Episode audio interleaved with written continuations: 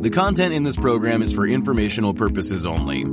You should not construe any information or other material as investment, financial, tax, or other advice. The views expressed by the participants are solely their own. A participant may have taken or recommended any investment position discussed, but may close such position or alter its recommendation at any time without notice. Nothing contained in this program constitutes a solicitation, recommendation, endorsement, or offer to buy or sell any securities or other financial instruments in any jurisdiction. Please consult your own investment or financial advisor for advice related to all investment decisions. Don't forget to follow at Lead Lag Report on Twitter to join these conversations live and check out the Lead Lag Report at www.leadlagreport.com. Use promo code podcast30 for 2 weeks free and 30% off to get access to award-winning research and anticipate stock market crashes, corrections, and bear markets. And now, on to our Lead Lag live discussion hosted by Michael Gayed.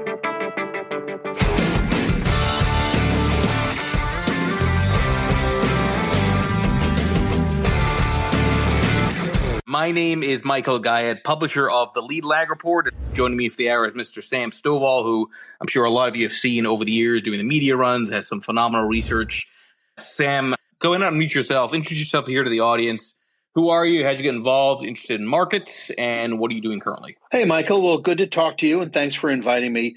Well, I guess the uh, it runs in the family. My grandfather was one of the first employees of Reynolds and Company that later became Dean Witter Reynolds, starting in Louisville, Kentucky, back in 1931. My father uh, has been on Wall Street since 1953, and I've been working on Wall Street since joining Argus Research in 1986. So I was at Standard & Poor's for about 27 plus years, and then when S&P decided to sell its equity research division I have now been at CFRA, which bought it, and we continue the independent equity research approach. Did you always know that you wanted to be in the investment industry, just seeing your your father, your grandfather, or did you ever consider a different uh, profession? I actually t- considered a different different profession. I was going to be a social studies teacher. Uh, jokingly, I say I was going to coach football, teach social studies, and grow a potbelly, and I can only say I've accomplished one of those goals. But my father had said to me while I was going through Muhlenberg College in Allentown, PA, going for my teaching certificate, he said, Do me a favor and take some business and computer courses because with so many of the baby boomers already having gone through the school system, many of these systems will be shrinking, not expanding. And he was absolutely right. So my first job was selling and installing computer time sharing systems and slowly worked my way into Wall Street after getting my MBA in finance from NYU. How did your um, your grandfather and father look at markets, and how did you form your own unique take on things? I mean, you know, market knowledge obviously evolves over time, and history has an interesting way of of uh, changing one's perspective as you're living in it. Sure, absolutely. Well, unfortunately, I never met my grandfather. He passed away before I was born, but I was given his name. So I carry that with me every day. My father was pretty much a fundamental analyst. He was a um, in Wall Street Week with Louis Rukeyser, part of the Louis's Hall of Fame. What Pop did was amazing because he did it all before computers.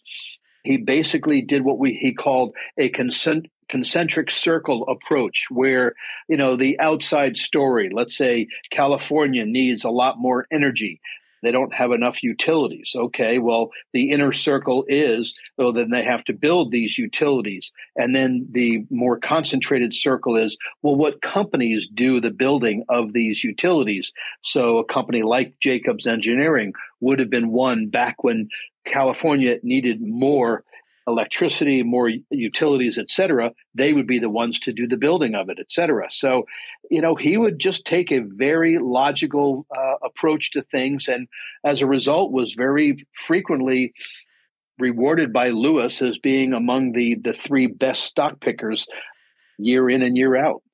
What I did, taking it one step further, was because I did have the luxury of a computer and also you know, like I like to read what others have done in the past.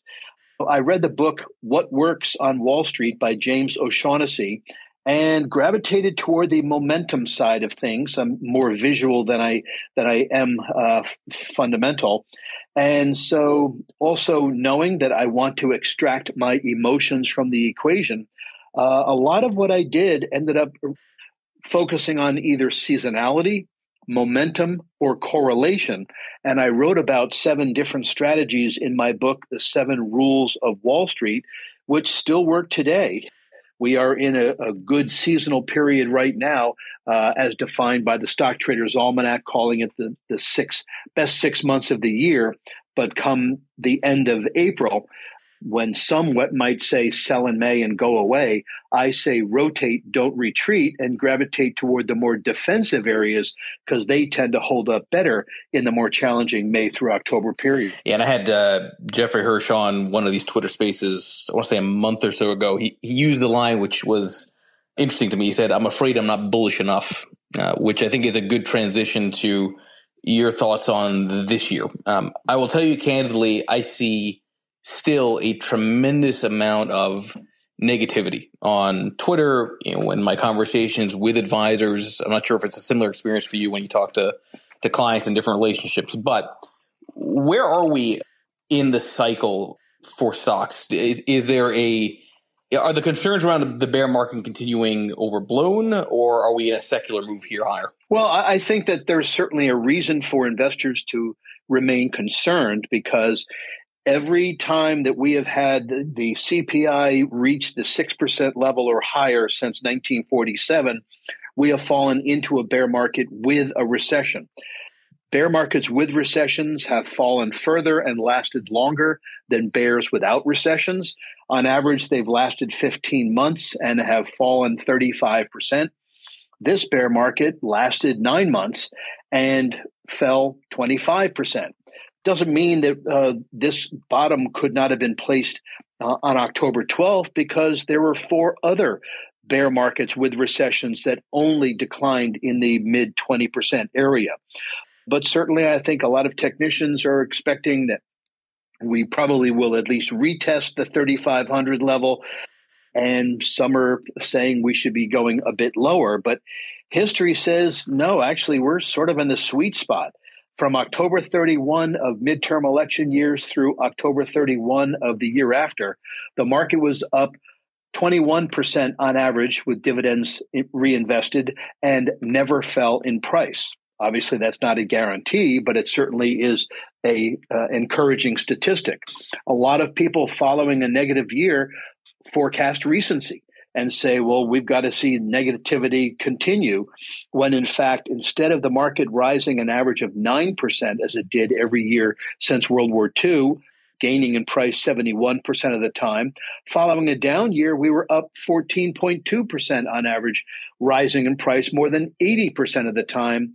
And then add Jeff Hirsch's January barometer indicator. So a positive January following a down year the market was higher 21% and the its batting average its frequency of advance was 92% so more and more it seems that with so many people remaining fairly bearish about the market and a lot of encouraging historical comparisons you know i would i would tend to say that you uh, certainly wouldn't want to be short this market. Yeah and actually that that's an important area to branch off of. But I, I, do think it's worth noting the audience that that point about you know, every time you're above six percent inflation, you have a recessionary period afterwards or during. The sample size on that is not very large, right? There's not that many examples in history we can point to to even have any confidence. I think in that in that argument. Right. Well, we've only had 13 bear markets. This is the 14th bear market but we just don't know how deep it's going to be. And nine of those 13 ended up being recessions and bear markets. So you're absolutely correct. A statistician would say that that's not statistically significant. So let, us let's, let's go with that a little bit more because I think this is really um, actually quite important.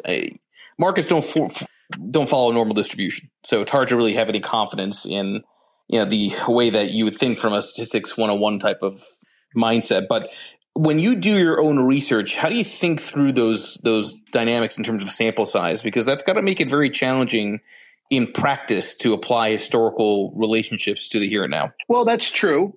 Well, I guess what you know you have to look at some of those historical considerations you share them, but at the same time, you indicate the number of observations so one can decide whether they want to embrace them as something that is statistically significant. But I think what it also says is the market does tend to follow patterns, it follows cycles. These should not be ignored. And that even though today is very different from the way the market was traded 20, 30, 40 years ago, the one thing that has remained consistent is human emotion. And so the human interaction involvement with the market, I think, will continue to allow history, if not to repeat, then certainly to rhyme. But at the same time, I acknowledge that, like the singer of the national anthem, sometimes it forgets the words. So I overlay history with fundamentals. I also overlay it with some technicals and you know that i think helps me to decide whether the direction the path that i am recommending to investors is likely to be the correct one. So i, I often use that line that path matters more than prediction right? In the way markets play out. It's not about the endpoints. It's about how you get between you know the dance in between the endpoints that results in people either taking the right or wrong actions. Let's talk about volatility from your historical studies. I assume you can still have some pretty high volatility pulses in pre-election years. So, how do you think about volatility in a year like this when you do still have a lot of you know unknown unknowns out there? Oh, absolutely, and that's why the old saying was that bull markets take the stairs, but bear markets take the elevator. I guess you can update that to bull markets take the escalator and bear markets take the elevator. Because going back to World War II, whenever we have been in a bull market, only 15% of those days experienced 1% moves. However, if we were in a bear market environment where we were down by 20% or more, well, then we actually ended up with an average of 44% of the days being 1% moves. So volatility really sort of follows fear. That if there is fear of losses, uh, et cetera, of making the wrong step, then that's what tends to increase the volatility. And then because investors engage in FOMO, not only on the way up, but also on the way down, the fear of missing out on a recovery is something that is of concern. So that's why a lot of times we end up with many, many more days of 1% moves in a bear market because they're not sure when the turn is going to take place. And then when it ends up being more of a bear market rally, then they sort of uh, beat themselves up for having been sucked into it and then they sell as well. So that tends to uh, exaggerate the kind of volatility moves. No, and I actually I think that's that's an important um, point to to hit on, which is that people tend to think of bull markets and bear markets more in terms of direction. I, I myself tend to view it more in terms of volatility because, as you noted, one of the characteristics of bear markets are those you know big up, big down type of seesaw moves, which is why shorting even in bear markets, despite last year, tends to be notoriously difficult. Mm-hmm. I would agree with that. Yeah, and there's it's not as if FASB has a exact definition of what a bear market, what a bull market is. I mean, in general, a bear market is a decline of twenty percent. A bull market is an advance of twenty percent off of that prior bear market low. But I like to add the caveat of over a period of at least six months because go back to 2008, the market bottomed on November 20th, but then by January 6th, we were up 25%, only to then turn around, fall 27%, and bottom out on March 9th of 2009.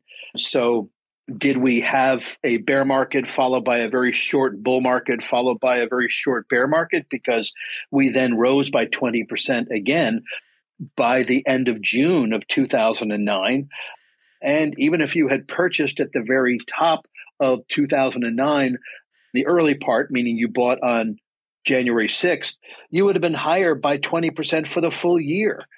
So for me, I look at the 20% advance off of the bear market bottom, but a new bottom cannot be established within 12 uh, within 6 months otherwise it was st- simply a continuation of the prior bear. Market. I love that point about about definitions. It's always driven me crazy when you hear the media saying the Nasdaq uh, just entered a new bull market because it already went up twenty percent. It's like no, you've been in a bull market. right? You didn't enter bull market right. just because you're up twenty percent. You've been in it in the advance, but but and even if you're up nineteen point nine nine percent, that doesn't mean it's a bull market. You know, it's like these these things. I often find people get tripped up on these terms, which I would argue are largely just semantics. It's more about do conditions favor lower, higher volatility? Do conditions favor risk seeking or risk averse behavior? I think that's more the mindset most investors should should focus on. Well, and I think that yeah, and I think that the reason that investors want to know is this a pullback? Is this a correction? Is this a bear market? Is because humans by nature uh, are compartmentalizers. They can better understand something if they put it into a compartment. Also, if something falls by 10%, well, it only has to rise by 11% to get back to break even. If it falls by 20%, it takes 24% to get back to break even. But if you have a mega meltdown bear market of 50%, it'll take 100% to get back to break even. So I, I think a, a lot of the reasons why individuals try to define what is a correction, what is a bear market, is the amount of time required to get back to break even. Do you think that investors are, uh, let's call the modern investors, more irrational or more emotional than investors of old? Uh, you know, it seems like we're in an environment where short termism has never been as short as it is now, and emotions get accentuated by social media. You've got the advent of zero DTE and all this kind of manic trading, which you can argue is very much emotional what are your thoughts on sort of the idea that logic has become taken more of a back seat on average? Well, I can't really say that that uh, today we are really bad as investors, but a long time ago we were really good. I mean, that's what the whole story about either Bernard Baruch or Joseph Kennedy getting stock tips from their shoeshine person indicated that the lowest common denominator had been met in the 1929 period. I think that uh, a lot of investors just don't do their, their homework and listen to what other people say. And, you know, how many times have a person whose stock hit a 52 week high or disappointed? Well, none of them. So they're going to brag about those stocks to their friends who might not do the research before buying it.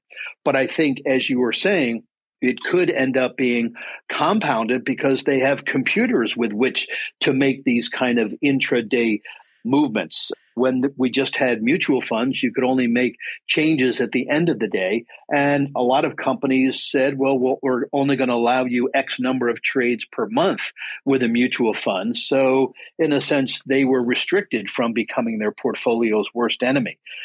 So, I also think that because of the financial media that is out there, I mean, financial media is not information, it's entertainment. And when you realize that adrenaline enhances memory retention, and that's why we recall where we were when tragic events occurred, essentially financial media is trying to elevate adrenaline on a daily basis. I mean, when you listen to what they're saying, they're basically trying to say the world is coming to an end at midnight. Tune in tomorrow to see if it really did, you know, because they have to be able to offer eyeballs in order to make the what they charge advertisers valid. So it's really entertainment, it's not information. And when you get things that are being pounded upon in that financial media, then I think that elevates the anxiety, the adrenaline that these investors have to endure. Yeah, and those tend to be actually the uh, the best time to buy. So I, I had put out a tweet June sixteenth, which was you can argue the low or one of the, the first low right before we debated about June or October, but it was June 16th. I have a tweet mm-hmm. where I literally caught CNBC on the very bottom left. It said markets in turmoil that day. And that was when things essentially bottomed. And listen, I, I mean, I've used that line before in October. I put a dramatic sounding tweet saying the end of the world is at hand. That's why stocks are about to have a melt up. Now, at that time, I actually did believe that we were actually in a pretty high risk period, which is why you couldn't bet on it. The way that yields were rising, the speed with which the bond market was selling off, in October, if that were to have persisted, I made the argument that that would have meant in a month you would have had like 20% mortgage rates. Just the, the card, the volatility in the bond market was so extreme that you almost had to bet that it would stop because it wouldn't matter otherwise. And that was enough to push stocks higher. Let's talk about bonds. A lot of people are still of the mindset that yields will keep rising. What does some of the historical analysis suggest as far as how yields could play out this year? Well, our expectation is that we'll probably end up seeing the 10 year yield average around 3.95 for the rest of this year. I mean, that's what our economists are projecting, but obviously they are as data dependent as the Fed is. But I think, you know, the real question is from an investor's perspective, gee, let's go back in time and, and look at a 60 40 portfolio, or at least a balanced portfolio. So I looked at the Fidelity balanced portfolio because it, it had uh, in the Capital IQ database pretty long history. And whenever it was down in one year, yes, like the stock market itself, it tended to recover quite nicely in the subsequent year. The average compound annual growth rate was about 5% for this balanced fund since the late 1980s. Yet the average return following a down year was more than 13%. So you had, again, a, a pretty nice recovery the year after. And also, what we found is that if there were times when you were down more than twice in a two year period, or you were down twice in a two year period, it was because of the equity side, not necessarily the bond side. So I, I, think about what happened in 1994. We had seven rate increases actually from early 74 to early, uh, I'm sorry, 94 to 95.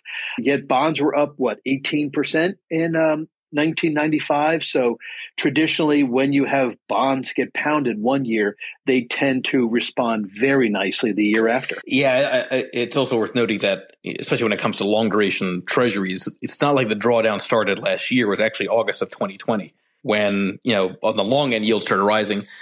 I did that, that stat last year, but if you look at the peak to trough decline in long duration treasuries, the, the performance loss was around 40% which ranks it among the is I think it's the fifth largest decline for the stock market going back to the 20s right yes. so it, it, right. It, this is why it's always it's just interesting to me it's like everyone is still very bearish on bonds but we've had something not only historic but something that I just don't see how that can persist without you know a system reset which again means you can't bet on it true but I, I think that you know investors who are looking to take advantage of it you know have the benefit today of laddering portfolios. They can do so with the bonds themselves, they can do so with ETFs.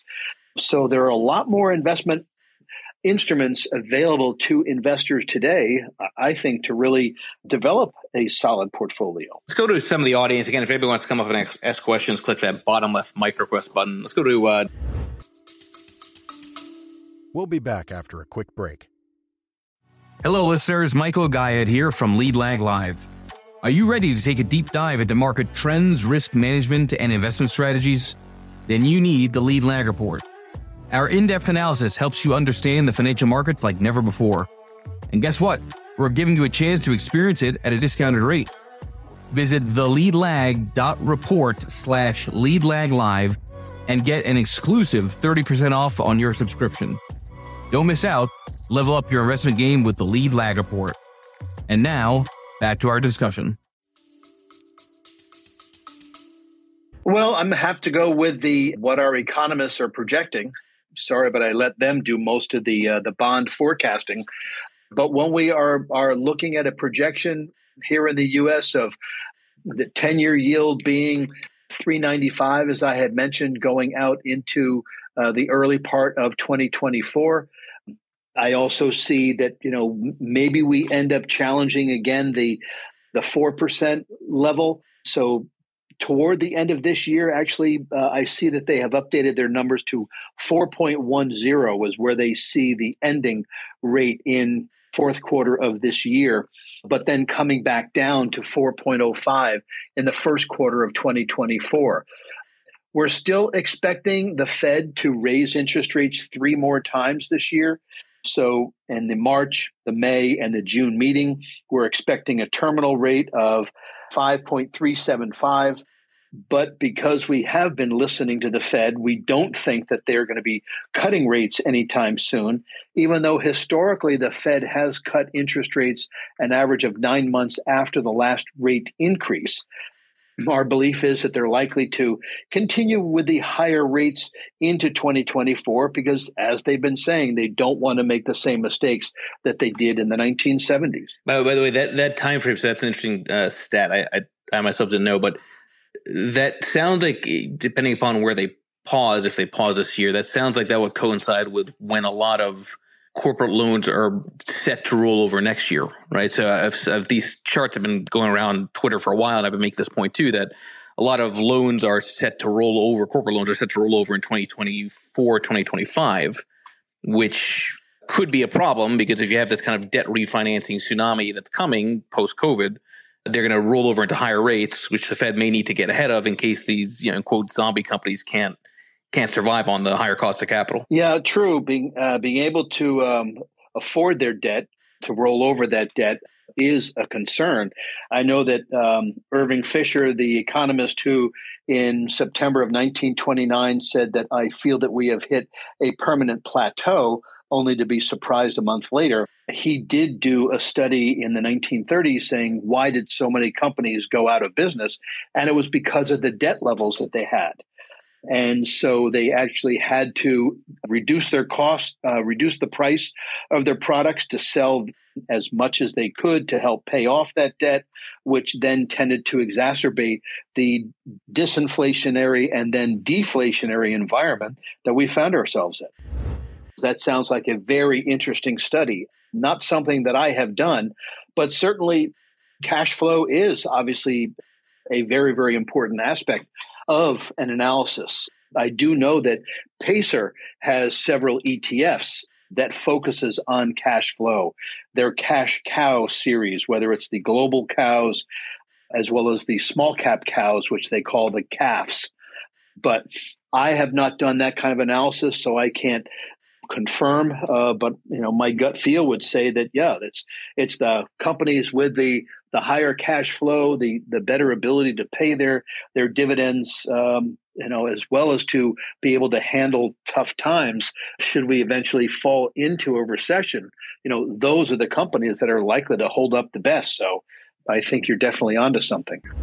Okay, coming because I, I, believe that we are coming out of this bear market. It's just taking time for investors to acknowledge such that I, I would tend to say that, you know, obviously depending on what your time horizon, risk tolerance is, et cetera, I think we have better opportunities in the mid and small cap space.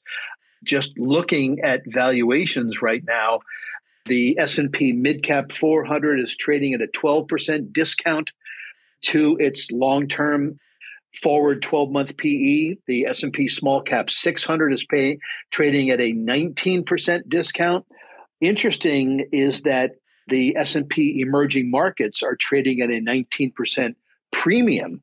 So a lot of investors have been moving into these international areas, developed international trading at about a 3% discount. So, you know, I would tend to say that we're probably going to experience a bit more headwind from higher interest rates here in the US, likely to put additional upside pressure on the, the value of the dollar. Our expectation is that we probably could see the, the dollar increase by about 2% in 2023 on top of the 10% that we saw in 2022. So, you know, maybe it doesn't drive substantially higher, but I think it could end up remaining fairly elevated. So I would say a good hefty exposure to U.S. equities.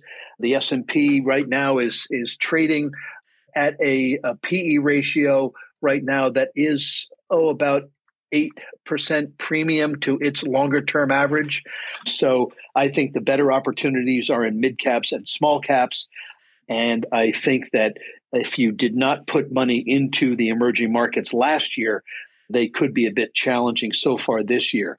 In terms of fixed income, as Michael and I were just chatting, I think that there is some potential appreciation because we do think the Fed will stop its rate tightening program by mid year, but likely to see those rates remain elevated for a while. But I think that with so many people expecting the 10 year yield to, to skyrocket well into the 4% area, I think is probably not something we're going to see. Let me just uh, reset the room real quick for the remaining minutes here. Everybody, please make sure you follow Sam Stovall, who, as you can tell, is a uh, he's a wealth of knowledge. And uh, honestly, Sam, if you haven't been on Jeopardy before, you should be because the stats you throw out is phenomenal.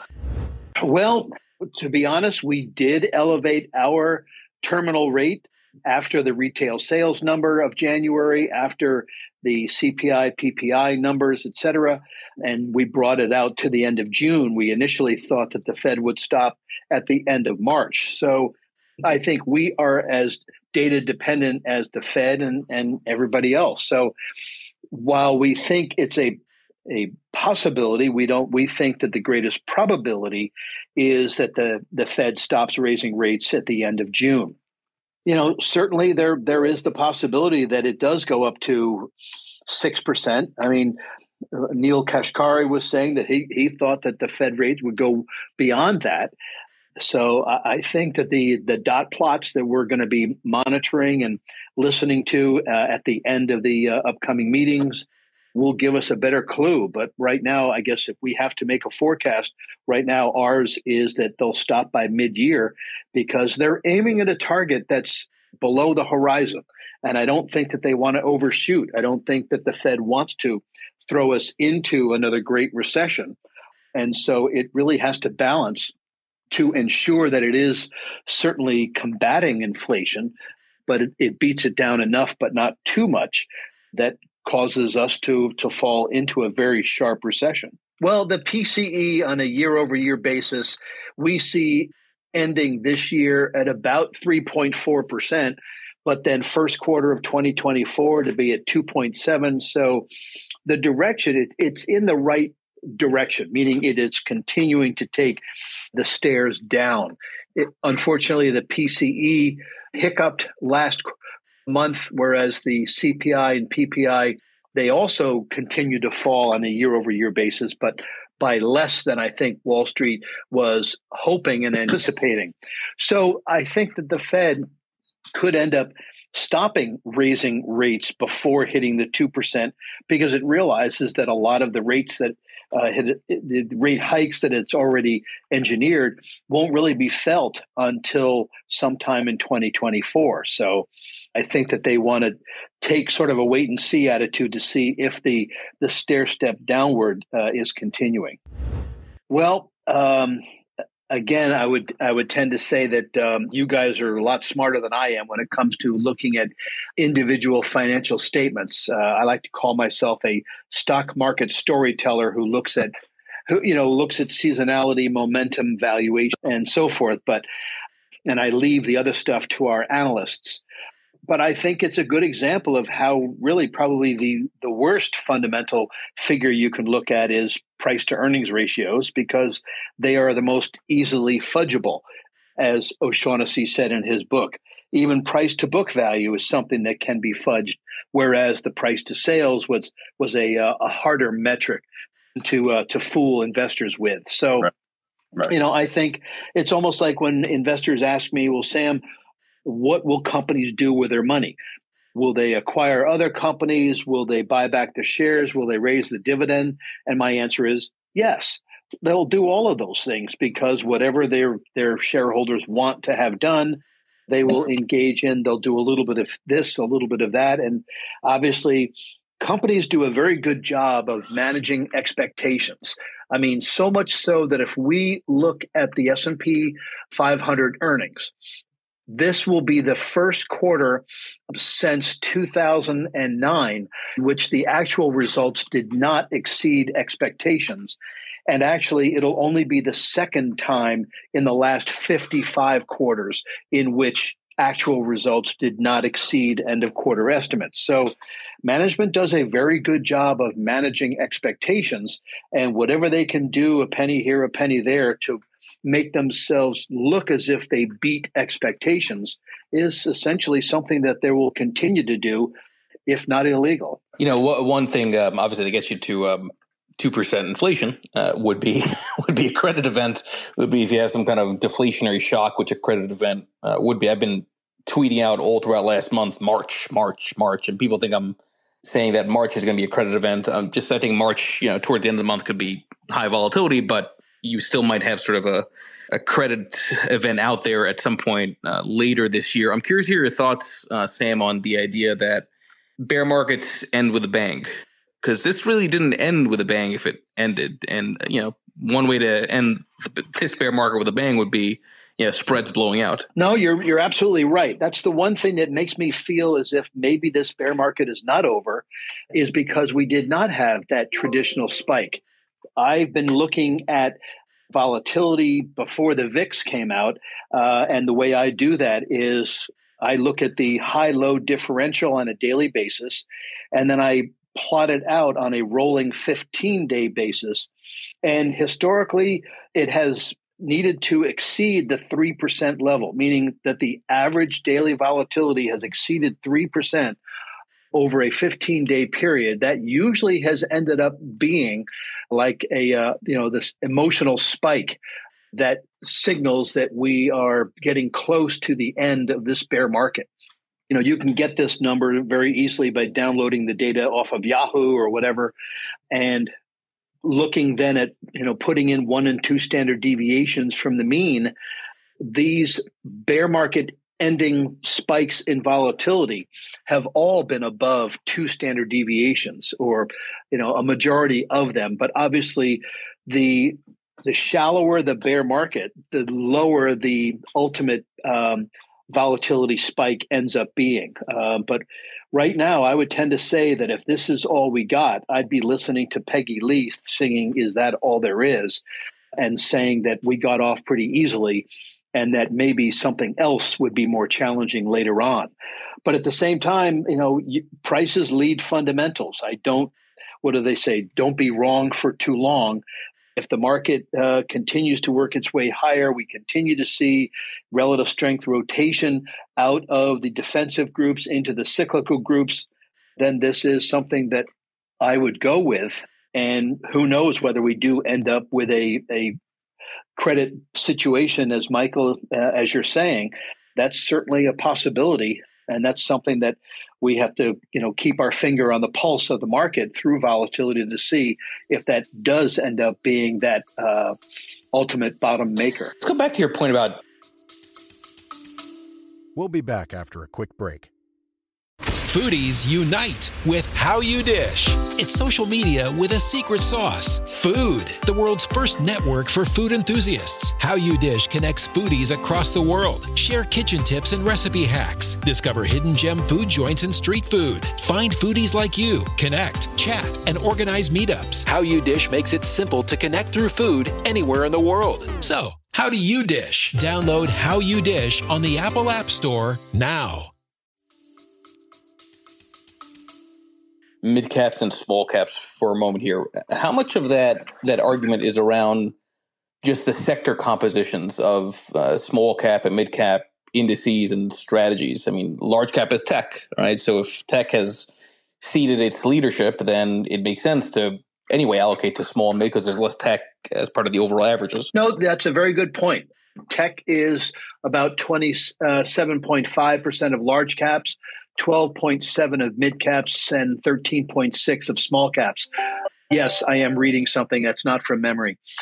And so, you know, it depends on you know what sectors happen to be in favor out of favor et cetera and areas where we have greater exposure is for the mid and small caps is in the consumer discretionary category 10.5% on large caps, 14.5%, and 13.5% for mid and small caps. So, if we see continued challenges and struggling in communication services, which is dominated by large cap companies, ditto for technology, yet we have substantially more in consumer discretionary, in materials, and other areas like that, then yeah, the composition can certainly play a, a role in how these uh, groups outperform.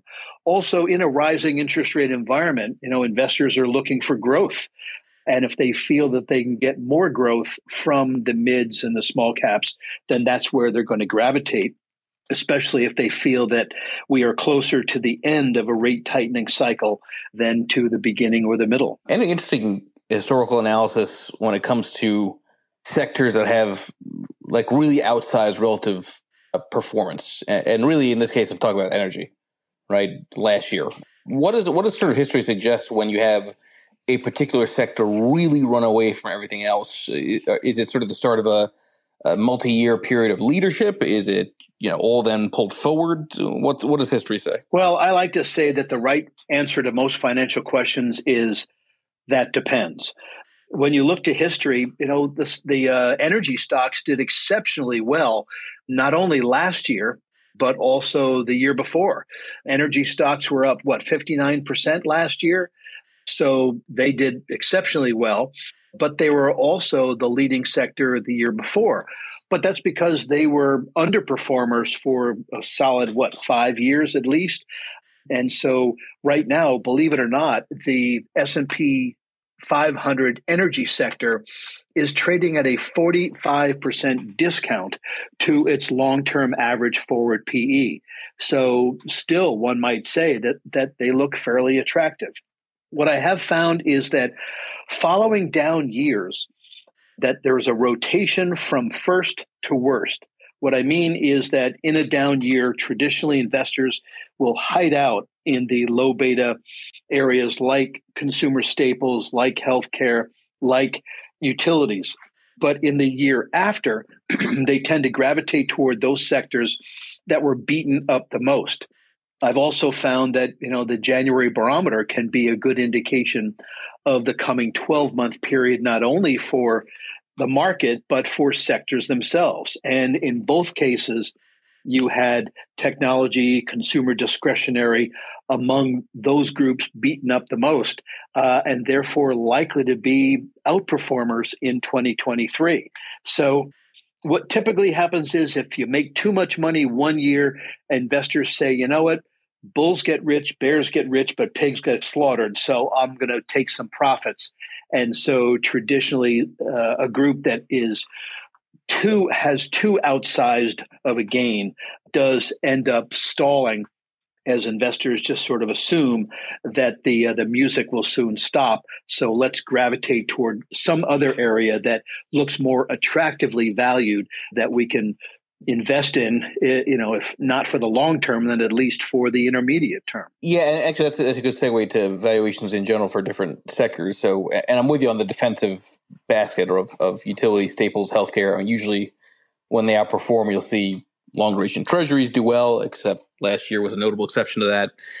Those areas are still, I, last I checked, fairly overvalued relative to their own history. Though, um, is there is there sort of a big unusual spread differential in valuations across defensive versus cyclical, given the way that last year played out? Right now, consumer staples are trading at a, uh, an 11% premium to its own historical PE ratio.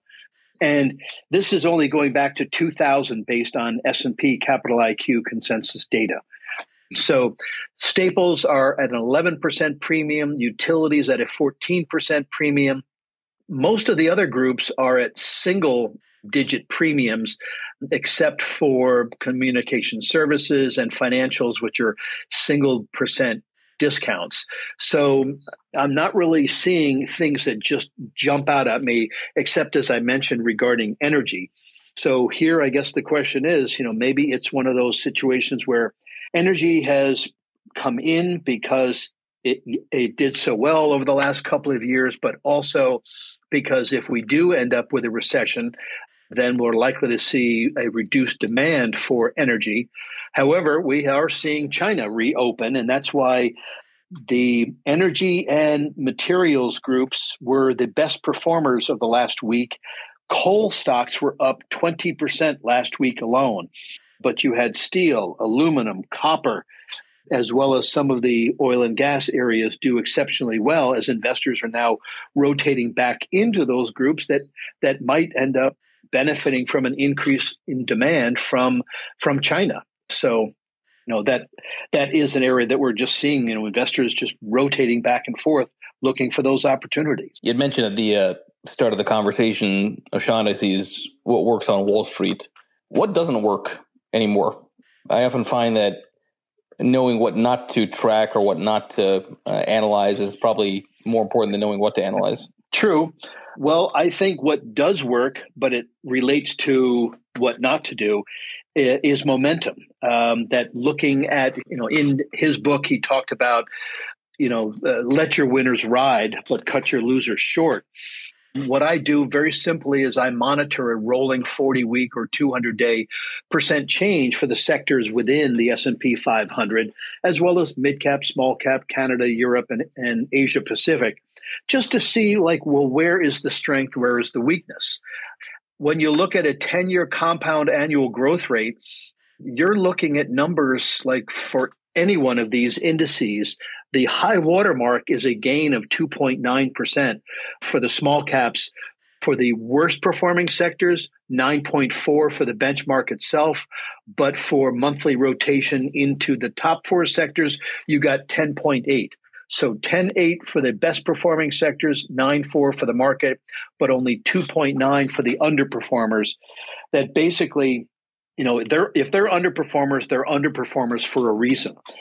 They have a lot of overhead resistance. So whenever a stock gets back to a price where somebody bought into it, they're going to say, I want to dump this dog so that I can move on to something else. So something you you don't want to try to do is really to buck the trend. And if the trend is downward, then you respect that. Today in the the journal section of the Wall Street Journal, they talked about using valuations that if the PE on the S&P was above 20, then you sold down to a 30% exposure to equities. If you were within a PE of 20 to 12, then you were 50 50 stocks and bonds. If you were at 12 or lower, then you were 70% stocks. And what they said was that this doesn't work anymore.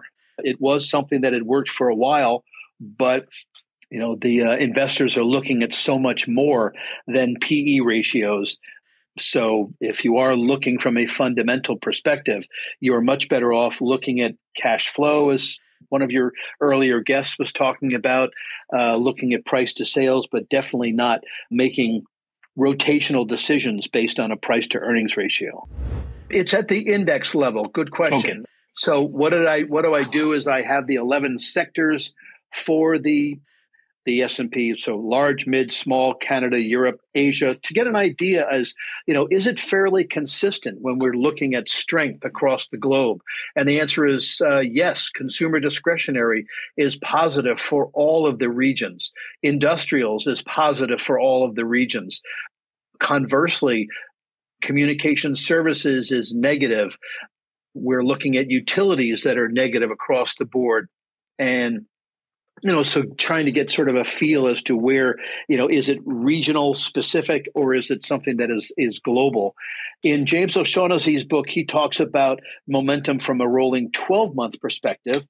And I produce a a ranking for all of the sectors and sub industries in the S&P 1500 on our MarketScope Advisor website. So, like our our stars ranking, five is best, one is worst.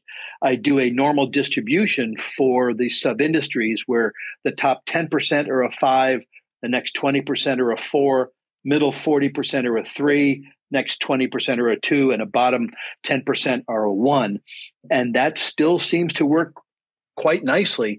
I have an industry momentum portfolio that is on our MarketScope Advisor platform. And what I do is I select the stock to serve as a proxy for that sub industry that enters the portfolio. And last year it did quite nicely. The portfolio itself was up five and a half percent versus the market itself being in negative territory. No, I'm not skipping the previous month and I'm really just doing it every Friday. I reassess this, so it's it's a, really a true 40 week, just so that it gives me something to write about over the weekend, since I have to publish Monday morning as well as Wednesday afternoon, and then I also write the lead for our flagship newsletter, The Outlook. So I uh, always try to set myself up to be able to benefit from some of the data uh, whenever it's time to write my articles. I learn as much from you guys as you guys uh, learn from me. So thank you. Sam, what's the best way people can track your work? Well, So on Twitter, it's at Stovall CFRA, and Stovall is S T O V A L L. Let's see, uh, if you go to CFRAresearch.com, you can get a free two week trial to our MarketScope Advisor platform. But also, if you're a, a client of Schwab, you're a client of Fidelity, Morgan Stanley, you get a lot of the CFRA research already. And if you do use it through those platforms, please let them know that you use it because then they'll continue to, to subscribe. But, and then lastly, if you happen to be near a large library, let's say a, a, a county library, they subscribe to the Outlook. They might subscribe to our MarketScope Advisor platform. So you could already be paying for it through your taxes. What's a library? It's been a while since uh, I heard that word. Anyway, thank everybody for joining. Please make sure you follow Sam Stovall and everybody. If I don't see you, enjoy the rest of your day. Thank you, Sam. The content in this program is for informational purposes only. You should not construe any information or other material as investment, financial, tax, or other advice. The views expressed by the participants are solely their own. A participant may have taken or recommended any investment position discussed, but may close such position or alter its recommendation at any time without notice. Nothing contained in this program constitutes a solicitation, recommendation, endorsement, or offer to buy or sell any securities or other financial instruments in any jurisdiction. Please consult your own investment or financial advisor for advice related to all investment decisions. Don't forget to follow at Lead Lag Report on X, Instagram, Threads, and YouTube, and check out the Lead Lag Report at www.leadlagreport.com. Use promo code podcast30 for 2 weeks free and 30% off to get access to award-winning research and anticipate stock market crashes, corrections, and bear markets.